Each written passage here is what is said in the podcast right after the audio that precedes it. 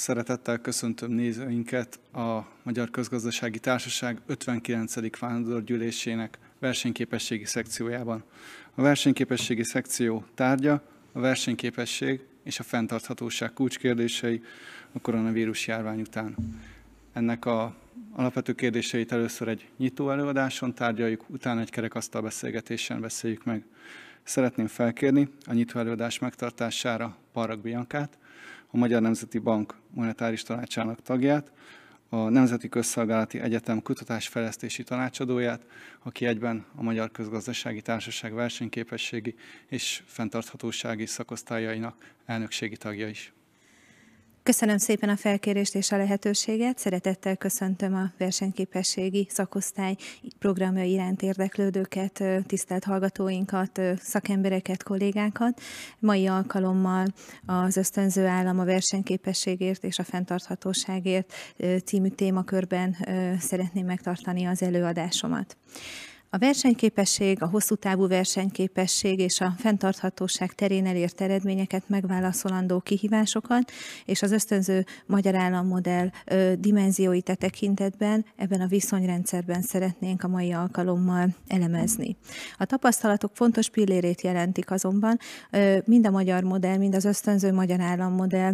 eredményességének. Mindjárt az elején, az elején célszerűnek tartom leszögezni azt, hogy csak is az erős állam képes olyan olyan hatékony ösztönző rendszert létrehozni, amely a gazdasági szereplőket a tartós együttműködésre sarkalja. Itt érdemes arra kitérni, hogy nem eseti együttműködésekre törekszik az állam, hanem egy olyan attitűd váltás elérésére, amely a tartós együttműködés alapja lehet.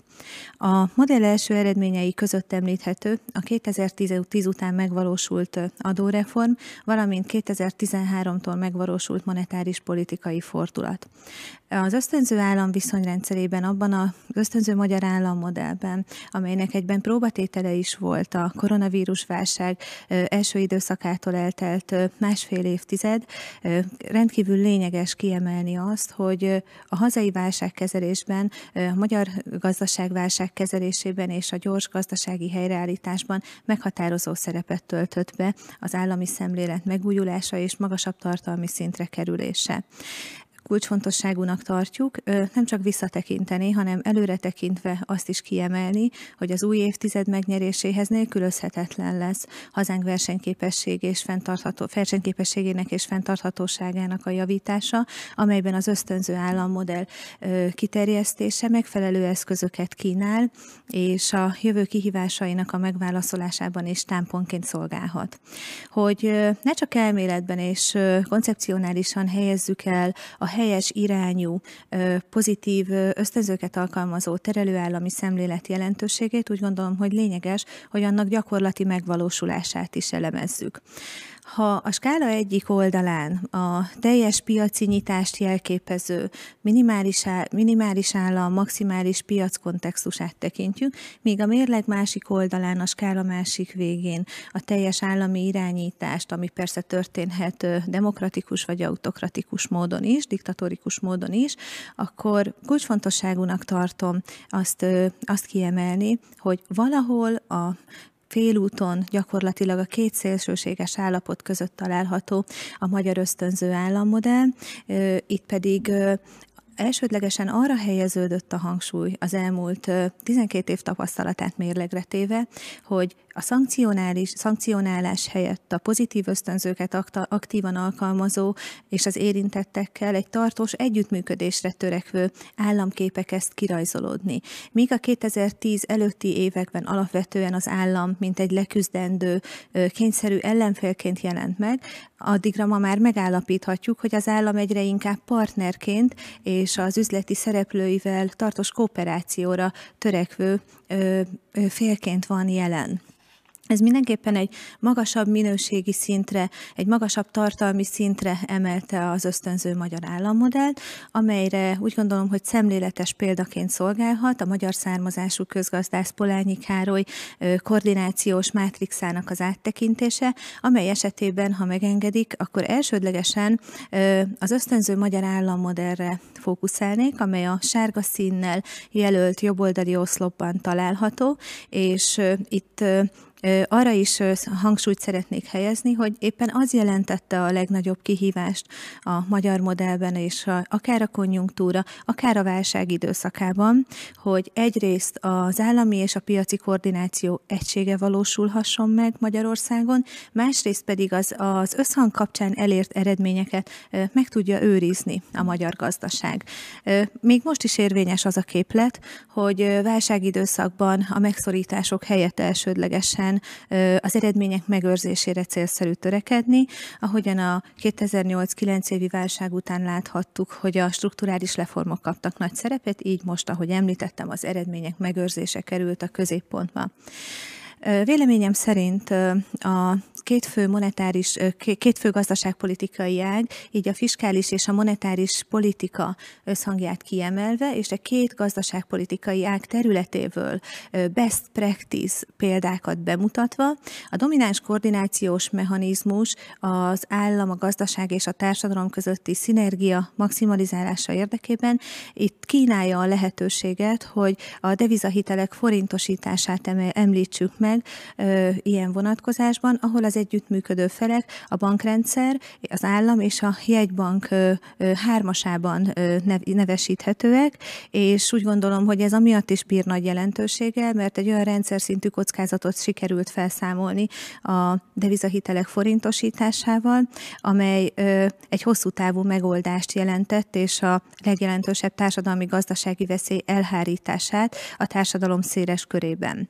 Ha a motivációt vesszük alapul, akkor a kezdeményezés és a mozgató rugó tekintetében a növekedési hitelprogramot emelném ki, hiszen a növekedési hitelprogram járult ahhoz hozzá a 2013-as monetáris politikai fordulathoz kapcsolódóan, amely a hitelbefagyás időszakának az elkerülését megakadályozta, és mintegy 4-5 év után gyakorlatilag azonnal megfordította a hitelezés dinamikájának csökkenő trendjét. Ebben a tekintetben a jegybank úgy kínált forrást a kereskedelmi bankoknak,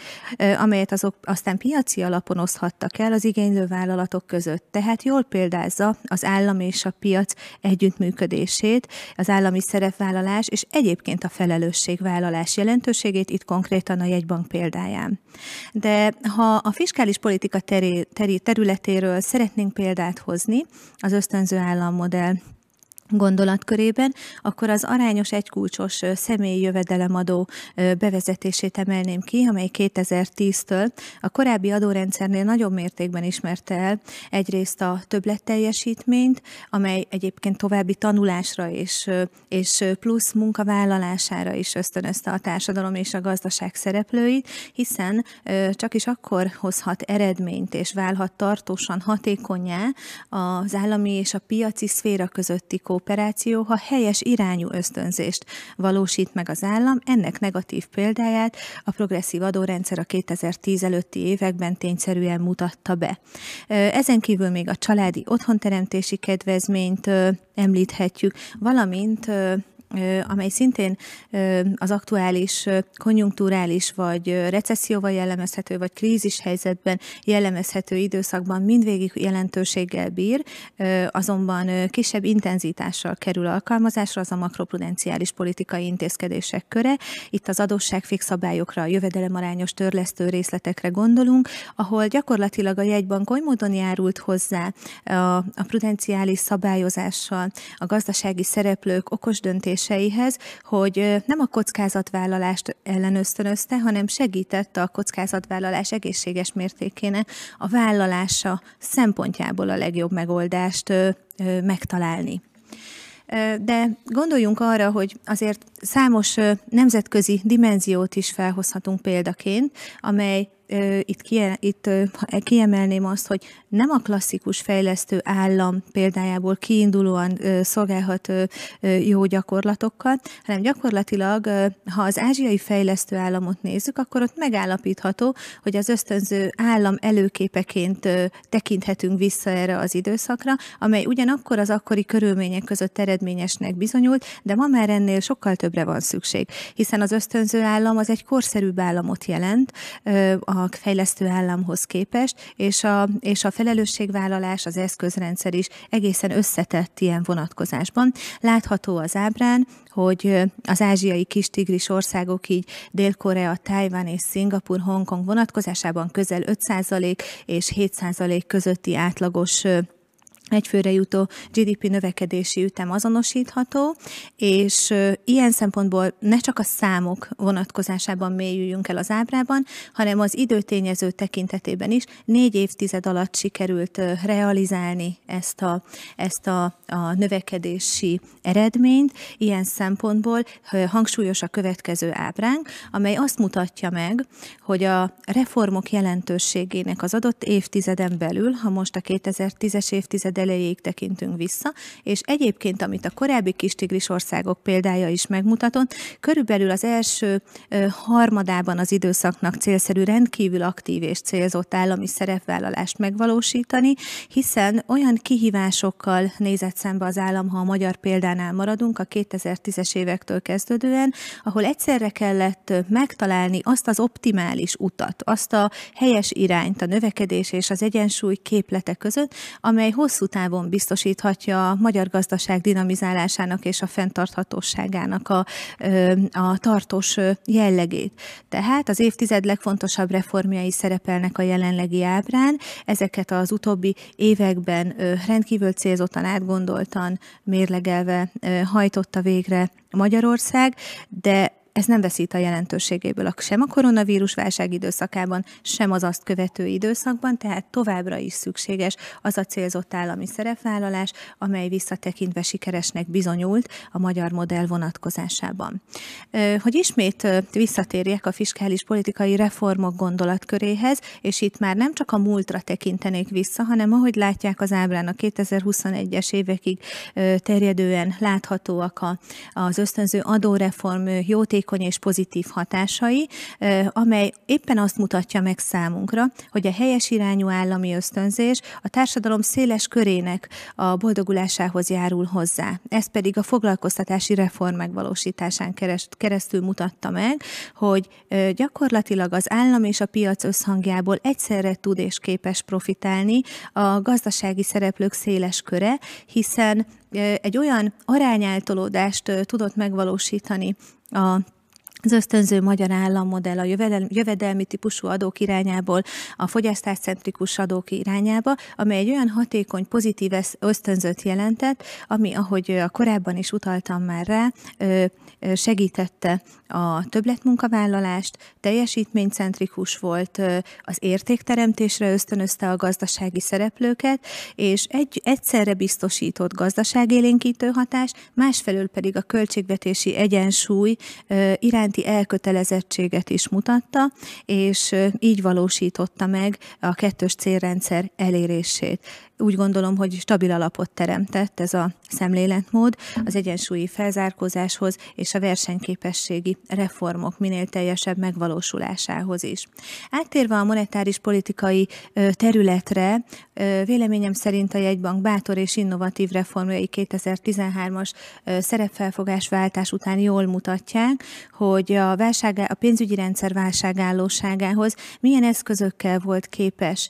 eredményesen és hatékonyan hozzájárulni a Magyar Nemzeti Bank, és ezeket szintén nem csak néhány év távlatában, vagy egy rövid intervallumra szűkítve érdemes számba venni, hanem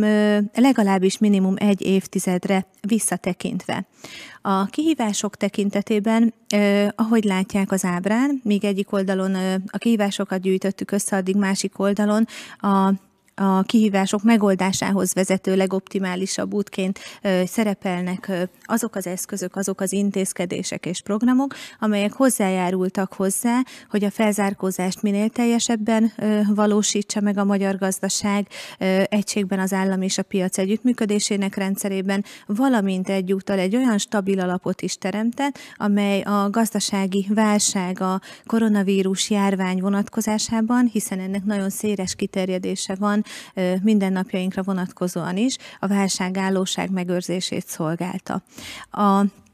Ilyen módon a, a hitel befagyás vonatkozásában például a növekedési hitelprogram, de a makroprudenciális szabályozás, amit említettem, viszont az önfinanszírozási program hasonlóképpen jelentőséggel bírt, ami a külső sérülékenység csökkentésében töltött be fontos szerepet, és ne becsüljük le, konjunkturális időszakban is nagyon nagy jelentősége van annak, hogy a sok ellenálló képessége a kül, a magas legyen a magyar gazdaságnak, a külső sérülékenység pedig a lehető legalacsonyabb. Meg megemlíteném azt, hogy 2015-től nemzeti tulajdonba került a budapesti értéktősde,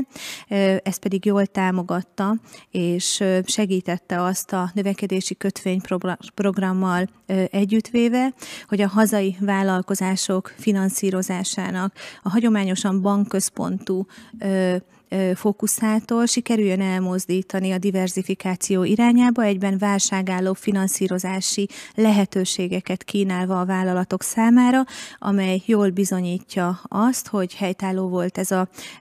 célkitűzés, hiszen láthattuk több példa útján is, hogy sikeres kötvénykibocsátások és tőzsdére lépés valósult meg az elmúlt másfél évben is több is a budapesti értéktősdén, nem beszélve arról, hogy nem jöhetett volna rétre ez az eredmény, ha mindegyik területen nem valósul meg egy erős együttműködés az állami és a piaci szféra között. Itt adott esetben az államot természetesen a Magyar Nemzeti Bank és a budapesti értéktősde jelképezte. A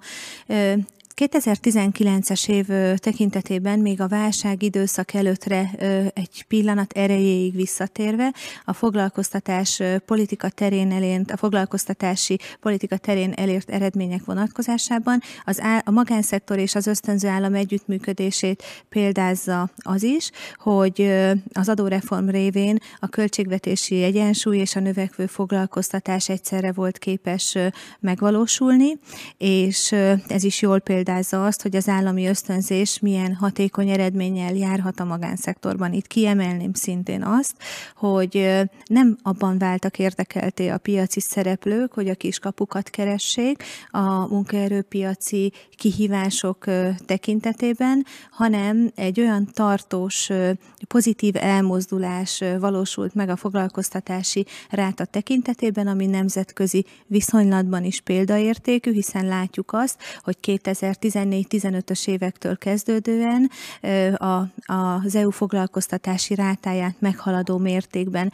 sikerült javítani a társadalom munkavállalási hajlandóságát a 15-64 éves korosztály tekintetében. A 2010 előtti 11 feletti munkanélküliségét azért ne hagyjuk feledésbe merülni, amiatt nem, mert ehhez visszatérve látjuk azt, hogy a 3,5 os 2019 évi munkanélküliség munkanélküliségi ráta vonatkozásában még továbbra is tudtuk tartani azt a uniós viszonylatban egyik legalacsonyabb példaértékű arányszámot mind a munkanélküliség, mind a foglalkoztatás tekintetében, amelyre továbbra is rendkívüli módon egy fontos építőkőként tekinthetünk. A kilábalás időszakában a gazdasági helyreállást követően is. Hogy az ösztönző állam reformjai révén mennyiben valósult meg a fenntartható költségvetési egyensúly, azt a következő ábra szemlélteti. A sikeres költségvetési reform így láthatjuk, hogy egészen 2010 és 2020 között mennyiben teremtett mozgásteret és tűzerőt, valós ösztönzési alapot arra vonatkozóan, hogy a 2020-as év legnagyobb kihívás kihívásainak, és egyébként a korábban a társadalom által a mi életünkben legalábbis nem tapasztalt válság vonatkozásában képes legyen az állam arra, hogy megvédi a munkahelyeket és a családokat a negatív hatásokkal szemben, amelyet a globális koronavírus válság okozott. E tekintetben kiemelném azt, hogy a Magyar Nemzeti Bank több mint 10 milliárd forintot bocsátott a nemzetgazdaság rendelkezésére, amelyel sikerült megelőznie, hatékonyan megelőznie a pénzügyi válságot, magas szinten tartotta a hitelezést, és megőrizte az állampapírpiac stabilitását is, tehát ha átlagosan szembeállítjuk a 2000-es éveket jellemző 7-8 százalékos költségvetési hiányjal, azt az időszakot, amely 2 százalék körüli, de mindenképpen 3 százalék alatti hiányt valósított meg, akkor látjuk azt, hogy a Maastrichti küszöbértékek tekintetében is egészen más makrogazdasági fundamentumokkal és adósságmutatókkal rendelkezett a magyar gazdaság. De az ösztönző állam révén kiemelném a gazdasági növekedés vonatkozásában is azt az eredményt, amely az Európai Unió országaihoz viszonyított 2%-os átlagos növekedési töbletet jelképezi és mutatja. Ha gazdaságtörténeti tapasztalatokhoz tekintünk vissza, akkor megállapítható, hogy Magyarország, mint feltörekvő gazdaság a, a sikeres felzárkózás szempontjából hosszú távon évi legalább 2-3 százalékos növekedési töbletet kell, hogy produkáljon nyilván. Egy krízis időszakban, a válság időszakban ez a visszaesés alacsonyabb mértékében jelenik meg, ahogyan az ábra is szemlélteti. Ilyen módon a 2010-es évtized az egyik legsikeresebb periódusnak tekinthető az évszázadunk vonatkozásában, és megállapítható az eddigi adatok alapján és a makrogazdasági fundamentumok rendelkezésre állása tekintetében, hogy a 2%-os növekedési többlet várhatóan 2021 és 2020-as évek átlagában is teljesülni fog. Tehát itt látjuk azt, hogy valóban milyen szerepet szerepet játszottak a hazai szilárd makrogazdasági alapok, és képes volt Magyarország arra, hogy a koronavírus válság időszakában is folytassa azt a felzárkózási trendet, amelyet korábban megvalósított hogy a járványkezelés időszakában egy kicsit részleteiben tekintve a 2020-as évektől eltelt időszakot vagy hónapokat, amelyeket magunk mögött tudhatunk, megállapíthatjuk, hogy a magánszektor és az állam együttműködésének a jelentősége a továbbiakban sem csökkent. Azonban természetesen kihívást jelentett és rendkívüli állami felelősséget is az, hogy azok a komplex kihívások, amelyek a koronavírus járvány időszakából ö, szembesítették az állami döntéshozatalt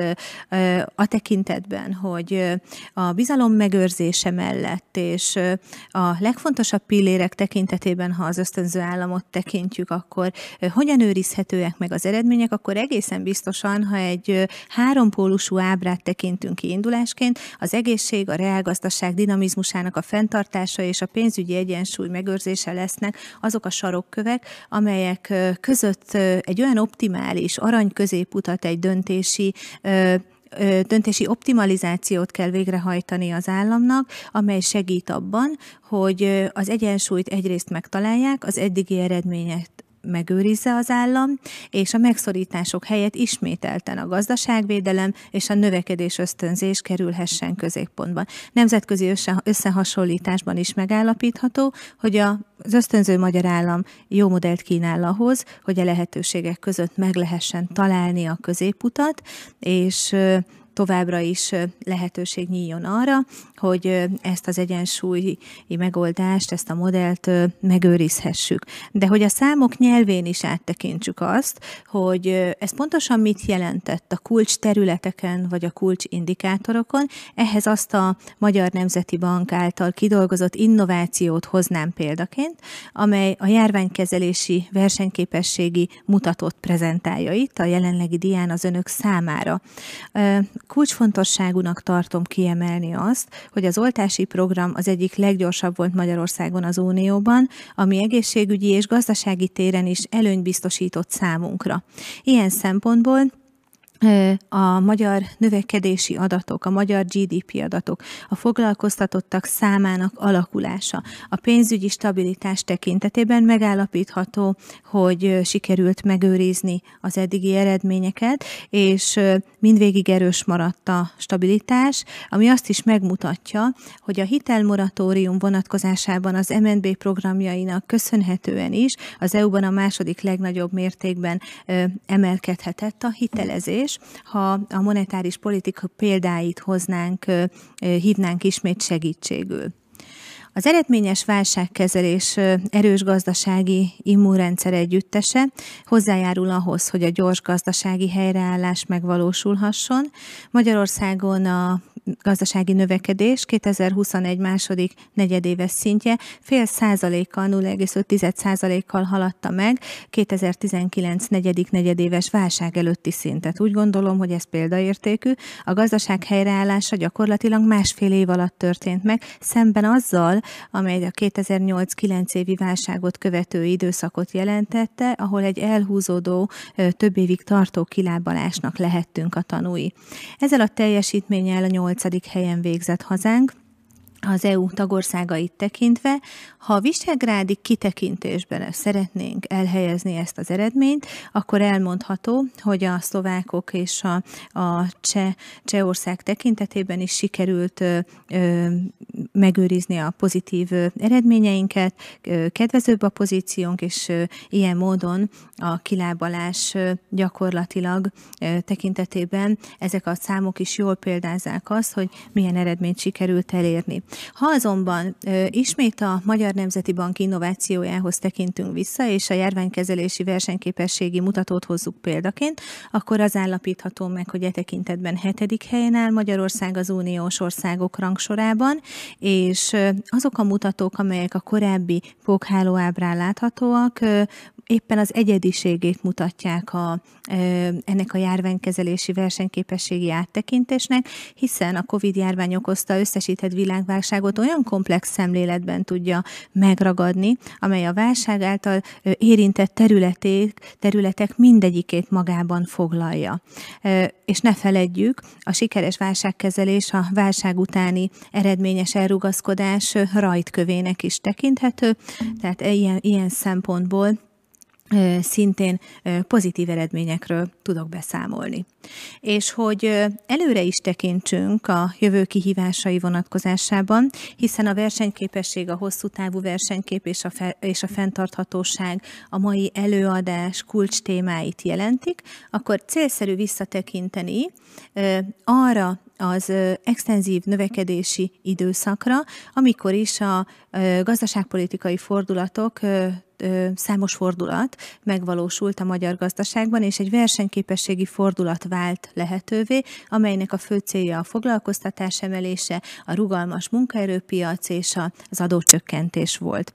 A 2018 és a 2030 közötti időszak amikor még nem láttuk a koronavírus válság káros hatásait, már akkor rávilágított arra, hogy a termelékenység növelése területén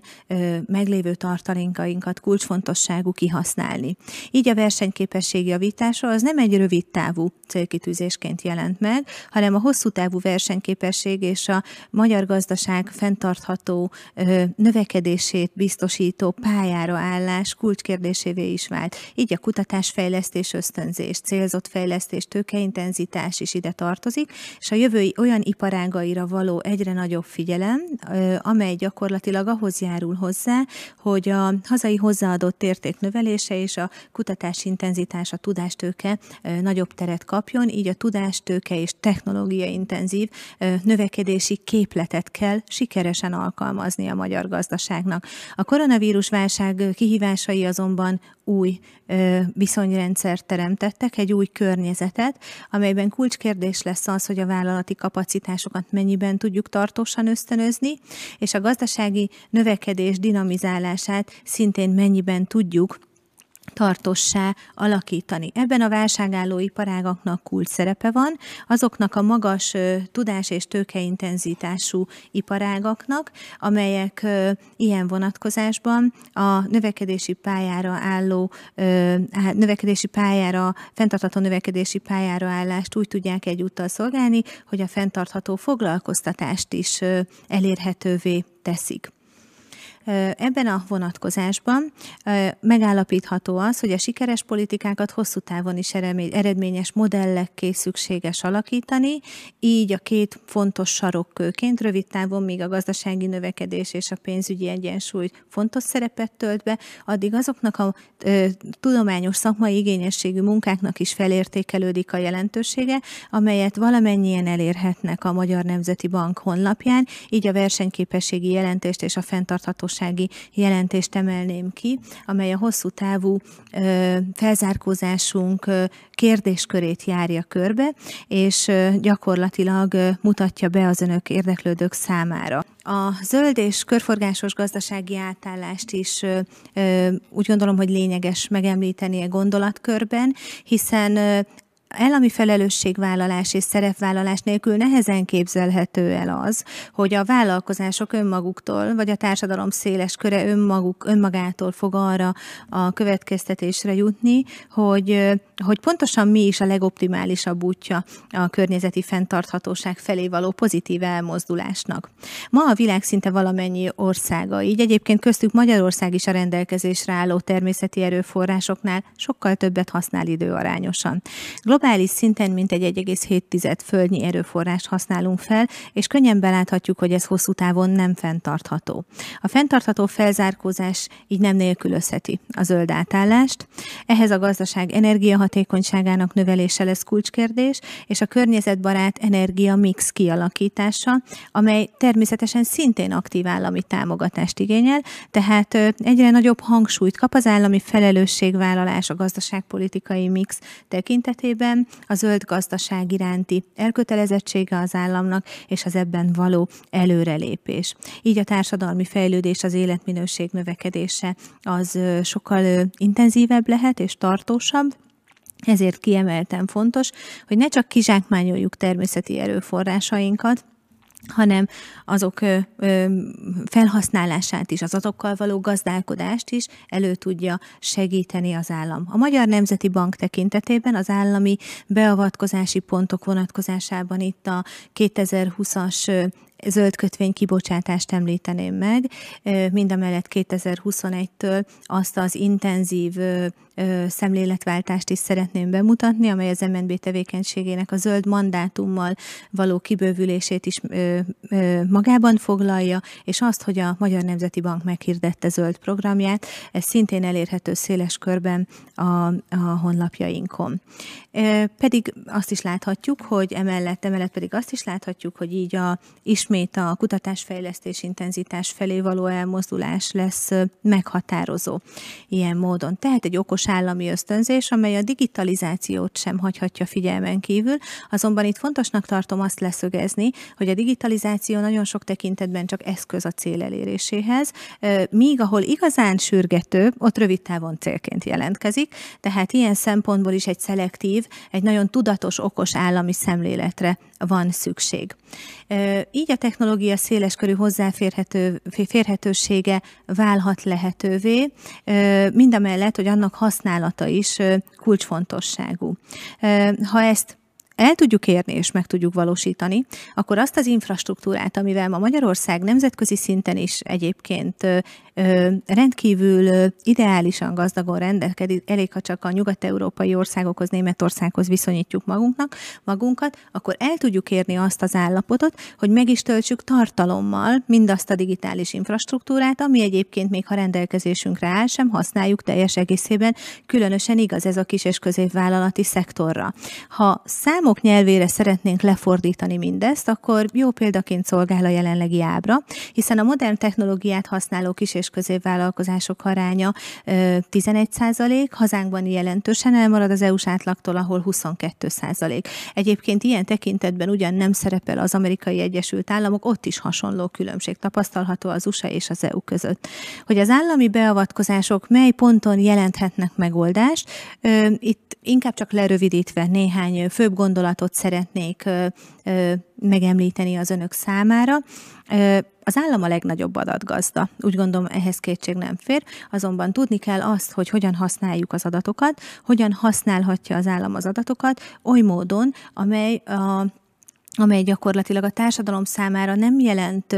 többlet adminisztrációs költséget, és mégis olyan előnyel jár, ami a mindennapjait könnyíti meg. Ha arra gondolunk, akkor éppen ilyen az adó, adóbevallás, ahol sikerült a társadalmi igényt úgy lefordítani a számítógép nyelvére, amelyből a társadalom széles köre tudott profitálni. Az állami elközigazgatás, az ügyfélközpontú átalakítása, a digitális állam felé való elmozdulás, az elközigazgatás az szintén meghatározó, különösen megmutató, megmutatta azt, hogy a koronavírus válság időszakában az egészségünk megőrzése is múlhat azon, hogy minél kisebb arányban mozdulunk ki otthonról, így az ügyeinket a nap 24 órájában bármikor intézhetjük. A kis- és középvállalatok digitalizációját így sok számos, széles spektrumon ható eszközzel kell ösztönöznie az államnak. Ebben a tekintetben viszont kiemelném azt a magas kutatási intenzitással jellemezhető szakmai, tudományos, vállalati, műszaki szektort is, ahol azok a high-tech fejlesztések valósul, valósultak meg, amelyek éppen pozitív példaként szolgálnak a termelékenységünk előmozdítása terén elért eredmények tekintetében, hiszen a high-tech iparág az a terület, ahol ebben igazán jelentős eredményt tudott Magyarország rövid idő alatt elérni. Az IoT, a mesterséges intelligencia és az űrtechnológia is megemlíthető itt, akármilyen furcsa, elég ha csak az okostelefonok használatára gondolunk, vagy a GPS nyomkövető rendszerekre, vagy éppen arra, hogy az államnak milyen módon nyílik arra lehetősége, hogy a koronavírus járvány időszakában a kijárási tilalmat ellenőrizni tudja a betartást illetően, akkor egészen biztosak lehetünk abban, hogy sem az oktatás, a digitális oktatás nem valósult meg volna az iskolákban űrtechnológia, műholdak segítsége nélkül, sem mindaz a, az új életmód, vagy új életvitel, amelyet megkívánt tőlünk maximális alkalmazkodás mellett a koronavírus járvány időszaka. A hosszú távon fenntartható felzárkózáshoz azonban demográfiai fordulat, demográfiai fordulat tartós megvalósítására van szükség. Ehhez az állapothoz közelebb kerülünk, de bőven akad még tennivaló ezen a területen. Ezek viszont olyan soft ösztönzést kívánnak az állam részéről, és egy olyan, olyan okos gondolatrendszert, egy ösztönzési rendszert, amelyek hosszú távon képesek hatni, akár a fiatal generáció vagy a középkorú generáció tekintetében is a demográfiai eredmények elérésére. A Magyar Nemzeti Bank korábbi tanulmányaiban már megjelentette, de így a versenyképességi programban, amely 330 pontban foglalta össze, hogy annak egy szelete tekintetében a demográfiai fordulat megvalósításához 110 ezer gyermek születésére van szükség évente, és itt jelennek meg pontosan azok az állami beavatkozási pontok, amelyek tartósan hosszú távon tudják ösztönözni a családokat arra, hogy merjenek gyermeket vállalni, családot alapítani és gyarapítani, azonban ennek a felelősségét természetesen az állam nem vállalhatja át, de azt igen, hogy egy olyan ösztönző rendszert hoz létre és egy olyan környezetet biztosít, ami a munka és a magánélet egyensúlyát így a családtámogatási rendszer keretében együtt tudja ösztönözni. Az egészségügyi segítség nyilván ilyen szempontból a gyermekvállalás előtt állóknak is kulcsfontosságú, mint ahogyan annak az okos felelősségvállalásnak is a támogatása, amely e tekintetben számszerűen is megmutatkozik. Így ilyen módon úgy gondolom, hogy kihangsúlyoznunk, ki kell hangsúlyoznunk azt, hogy a munkavállalás és a munkahelyteremtés az a családok szempontjából is kulcs, kulcskérdés, és ilyen módon a, a demográfiai folyamatok pozitívba fordulása tekintetében is jelentős szerepet töltött be az a munkaerőpiaci fordulat, amely 2010-től megvalósult Magyarországon. Tehát a gazdaságpolitikai reformok összességét tekintjük, akkor megállapítható, hogy a teljes foglalkoztatás megvalósult Magyarországon, azonban azt a, azt a pozitív, rendkívül egyedi viszonyrendszert is létre tudta hozni, amely gyakorlatilag azt jelentette, hogy 2021 nyarán a koronavírus járvány hatásai ellenére is 4 4,7 millióan dolgoznak Magyarországon, ami a rendszerváltás óta is a legmagasabb érték. Úgy gondolom, hogy ez, ez azért tényszerű. Kihívást jelent azonban hosszú távon a fenntarthatóság kérdéskörében, hogy mennyiben tudjuk fenntartani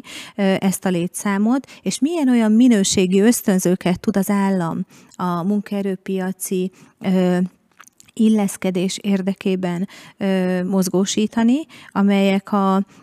amelyek a népesség idősödése ellenére is lehetővé teszik azt, hogy a munkaképes korú lakosság csökkenése mellett